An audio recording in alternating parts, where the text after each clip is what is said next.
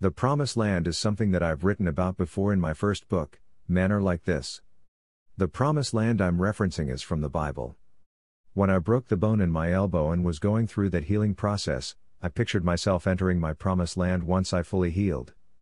The similar Promised Land that God had promised His chosen people in the Bible that was flowing with milk and honey, was what I pictured for myself. Let me share a few scriptures to get you more familiar with this Promised Land Bible reference. As the sun was going down, a deep sleep fell on Abram. And behold, dreadful and great darkness fell upon him. 13 Then the Lord said to Abram, Know for certain that your offspring will be sojourners in a land that is not theirs and will be servants there, and they will be afflicted for four hundred years for but I will bring judgment on the nation that they serve, and afterward they shall come out with great possessions. 15 As for you, you shall go to your fathers in peace, you shall be buried in a good old age. 16 And they shall come back here in the fourth generation, for the iniquity of the Amorites is not yet complete. Joshua 5, 6. When I heard this sermon on TV or whenever I read these verses, it really connected to my spirit because I saw resemblances within my race. My race were in slavery and afflicted for 400 years and counting here in America. God continues to bring judgment on America. I looked at my life and knew it was an uphill battle to get my body back to a 100% because I really injured myself bad. But thankfully, I saw the finish line, and in whatever way or interpretation, this scripture gave me hope. It gave me something to look forward to. Even after seven years, my elbow was still not fully healed, but I remained hopeful and continued to work my arm and elbow in some capacity every day. In the scripture reference of the Promised Land, God's chosen people remained in the wilderness an extra 40 years. All the people that doubted and bickered during all the things God brought them through died off, and their offsprings were able to enter the land after they were fully healed from their circumcision. 6 For the people of Israel walked forty years in the wilderness, until all the nation, the men of war who came out of Egypt, perished, because they did not obey the voice of the Lord. The Lord swore to them that he would not let them see the land that the Lord had sworn to their fathers to give to us, a land flowing with milk and honey. Joshua 5 8 And after the whole nation had been circumcised, they remained where they were in camp until they were healed. 9 Then the Lord said to Joshua, Today I have rolled away the reproach of Egypt from you. So the place has been called Gilgal See, to this day. 10 On the evening of the fourteenth day of the month, while camped at Gilgal on the plains of Jericho, the Israelites celebrated the Passover. 11 The day after the Passover, that very day, they ate some of the produce of the land, unleavened bread and roasted grain. 12 The manna stopped the day after D. They ate this food from the land, there was no longer any manna for the Israelites. But that year they ate the produce of Canaan. God gave them exactly what He had promised in time. And that's exactly how I feel God will do for each of us who believes. The purpose of this blog is to motivate anyone who may be waiting on change in their lives. We want things when we want things. That's human nature.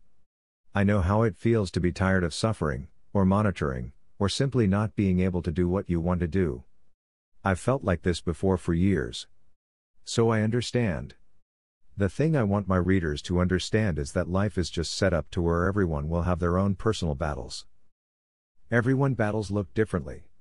Some people battle addictions, poverty, aggressive behaviors, anxieties, sex, food, fear, people, drugs, insecurities, liquor, lies, self doubt, and food, just to name a few.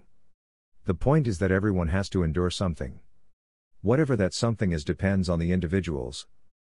I'm here to tell you that you got to believe in those voices that motivated you to pursue and do whatever it is you enjoy. You want those voices to dominate your decisions, not doubt, fear, or negativity. Don't doubt your situation like the chosen people God was speaking of in the Bible. Even though you've been in a struggle for 19 years, don't lose your hope and faith. Know that God has brung you through everything else in your life, and this struggle is just a test to shape you into an even better person. Count your blessings and give thanks as much as you can because God is good. We are blessed to be here in the land of the living. We should continue to strive towards bettering ourselves, but also know that God is in control. I've planned for things and said dates in which I thought certain projects would be done and I was wrong several times. Because in the end, planning is great but God sees ahead and provide. When we think what we know is going to work, God always finds a way to show He is in control. I like to always say, if things can happen for someone else, they can happen for me or you as well. While I was waiting to heal in my life, God showed me a vision of my promised land. I saw Him restoring my soul and allowing me to get back some of the things I had previously lost due to my circumstances. I'm sure your Holy Spirit is putting visions in your mind of how your life will get better as well. Look into those visions deeply and believe that whatever you vision will become a reality. This is a very short blog, but I just wanted to express my opinions about the Promised Land and how you can get things turning in your favor in due time. A lot of people lost hope just as those Israelites did. A lot of people bickered just as those Israelites did. Don't you lose hope. Fight through whatever is bothering you, no matter how deep it is, or how much of a weight it's been to you. Have faith and know that your promised land is on the way. Because, in all honesty, what is worrying and complaining going to do? I've never seen where worrying helped me in my struggles. All worrying did was made me feel worse. Every single time. Worrying does nothing but contributes to the negative energies in life. Worrying makes your anxieties heighten. Worrying makes your stomach feel that feeling. Worrying gives you a headache. Worrying causes stress. The Mayo Clinic said, stress that's left unchecked can contribute to many health problems, such as high blood pressure, heart disease, obesity, and diabetes. Mayo Clinic.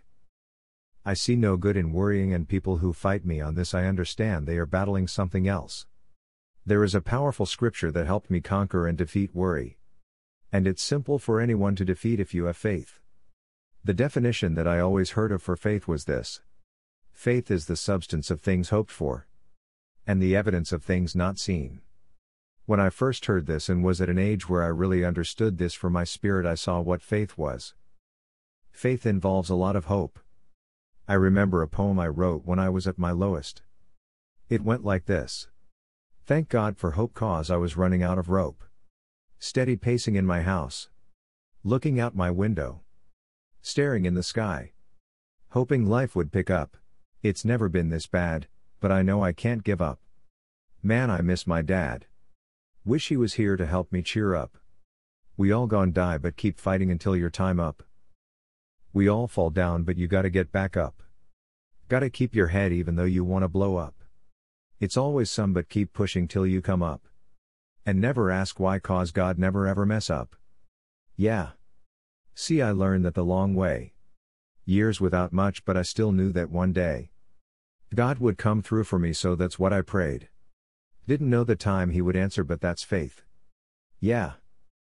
This poem helped me release what I was feeling during a very low time in my life. It showed me how much hope and faith I truly had in God delivering for me.